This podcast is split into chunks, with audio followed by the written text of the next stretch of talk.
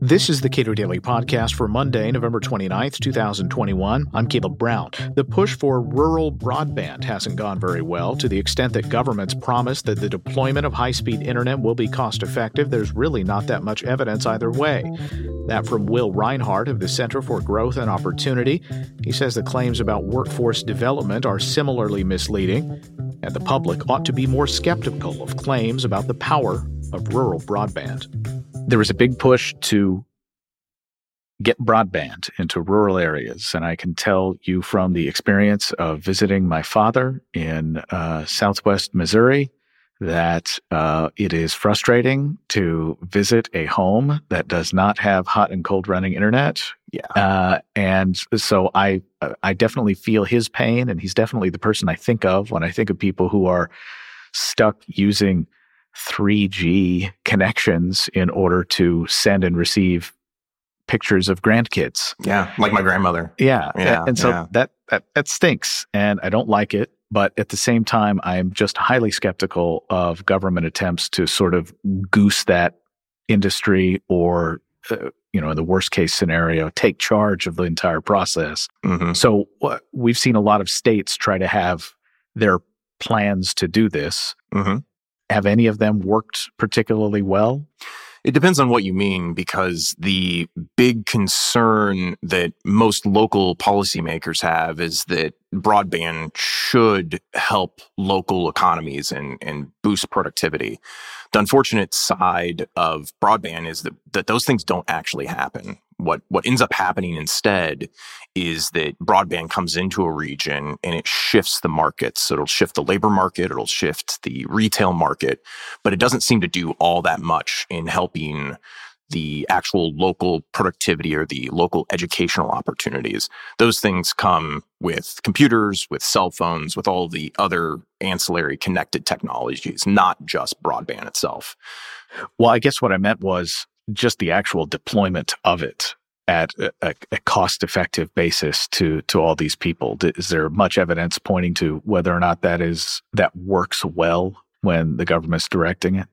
There isn't actually very much evidence. There's not really good studies one way or the other. The striking thing about this and some of the work that I'm trying to do is actually to answer those questions, to answer those fundamental questions about how good government run programs are as compared to say state programs. So states spend a lot of money, a lot of money as well. Um, the the federal government has spent big chunks of money, specifically in 2009 during the the last stimulus, and there's a whole bunch of other projects that are typically going on year to year. So the FCC has a number of of programs that they support, uh, broadband as as well as the Department of of Agriculture, but a lot of those really just don't show huge, big impacts on, as I said, productivity. There are some clear changes when it comes to other sorts of markets, which I think are important to highlight.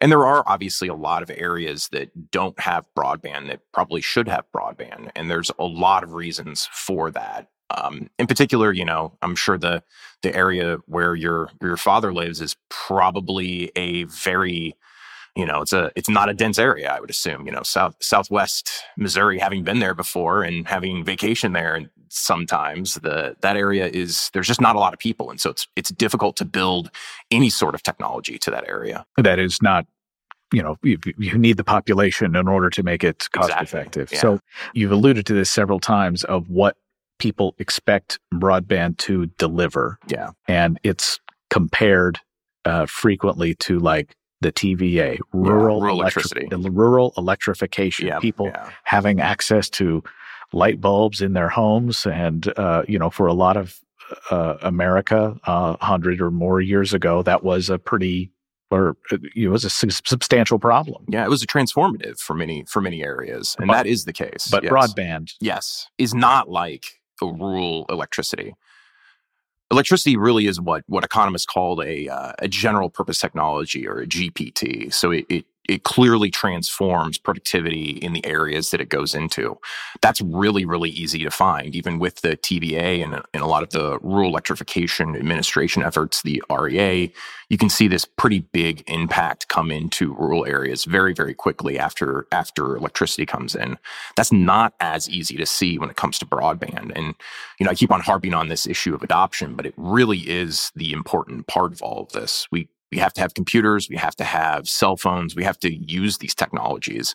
So just getting it into the ground, I mean, a, that's obviously important, but the bigger task and the thing that we we really need to figure out, and I don't know that there's any real good ideas or programs or solutions, is that we need to get people using these technologies and trying to adopt them into their daily lives if we want to transform these economies. So, what do we see? You mentioned retail retail and, yeah. and employment. Yeah. What does that mean? So when a when we do see that when a broadband service comes into a region that previously didn't have that broadband service that oftentimes people in that local market will start substituting out retail local retail for Amazon for Walmart for delivery services what that means is that in fact, in a lot of instances, we see this transition away from, from local retail to something that's closer to e-retail. So those retail markets clearly do shift. We also do see, and to be very clear, the the big impact that traditionally we've seen with with broadband coming into a region is for farmers because that increases their ability to sell their products in other in other places. So the ability to increase sales does sometimes occur and and can be seen pretty pretty clearly in a number of different industries. Or whether to take your goods to this market versus that exactly, market. right. You're you're finding out where the better markets are, and so you have usually you have better information about where those where those mar- markets are. So that's at least a short term impact that's often seen. So a lot of uh, people that I talk to, because Kentucky has, and anybody who follows this issue Yeah. will be familiar with Kentucky Wired, Oh, which yeah. has not. Uh, well, I'll let you tell me if you like, but it, it, it hasn't performed particularly well. Yeah. And uh, but the hopes that I see from a lot of people are, you know, out in the far eastern part of the state, there's you know limited connectivity. hmm If we get connected, maybe we can attract help attract back a lot of people who otherwise have moved away to dense denser urban areas people who uh, in in light of a pandemic have decided to move out of their densely populated urban area they Yeah. conduct their work and use their current salary to really brighten up an area that uh, they other otherwise would not have those kinds of people there Yeah. So traditionally the and COVID could change this, and I'm I'm I'm waiting to, you know, update my own view of the world and, and expectations given COVID. But traditionally, the way that this happened is that you've seen exurbs benefit much more than areas that aren't connected to a large metro region. That being said, what to be very, very clear about this, that it's not areas, the areas already have to be connected to a large metro area or have to be on the, you know, on the, on the edge of a large metro, metropolitan area. There has to be some other big pull both both in a labor market and a, and just a general economy for for those areas to continue to develop. So the exurbs do in fact seem to develop and probably do need quicker broadband, but the area that is completely unconnected that is, you know, out in the middle of the woods or in the, you know, in the foothills, those those areas aren't going to or at least traditionally those areas uh, really didn't need broadband in the way, or at least they didn't attract the same sort of, you know, creatives in the way that the exurbs, which are just on the edge of, of the city, actually typically did. what do you see between now and whenever uh, about the the deployment of this type of broadband technology uh, for rural people? Is is it the future? Is it uh, wires laid in the ground? Is it uh, 5G, 6G, 7G uh, in, in the future? What, Yeah. what what should people who are currently waiting on this to arrive so that they can oh be entertained, go shopping, connect connect with people elsewhere? What does that uh, what does that look like? I think the future does look bright for a lot of areas, and it it really does. And I, you know, I hate to say this that local politics matters, but the locality matters a lot.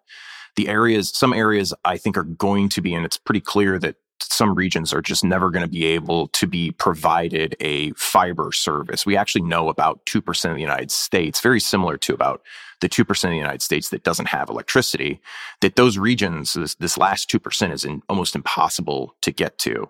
So those areas probably would be best served by some sort of low Earth satellite. Starlink might, might be a, a good option for them in in the middle you know in this this other region where we see that there are gaps there is a lot that's being done. There's a lot that's happening with CARES money. That's there's a lot that's happening with the infrastructure bill. There's a lot of money that's going into these regions.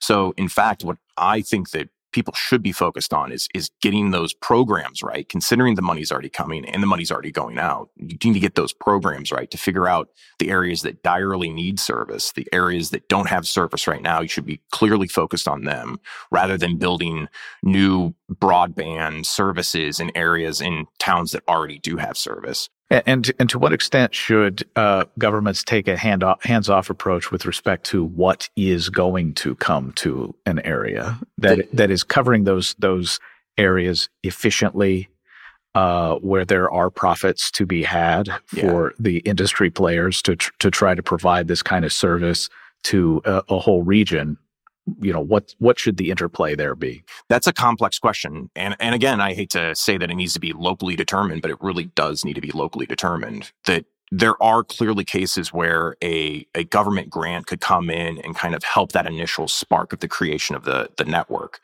But those there are a lot of areas and a lot of places where the services will be somewhat profitable. I mean, they will they will make positive profits, but they're not going to be overtly profitable. They're not going to be amazing great areas for these services. So the way to really think about this and the way that that leaders should really be considering this is to create clear guardrails over their current projects and grant processes, target the most needy, and figure out ways and methods. And these are kind of tried and true. Figure out ways and methods to make sure that those services and that money go. I'm sorry, that money goes to the to the most needy, and then kind of work from there.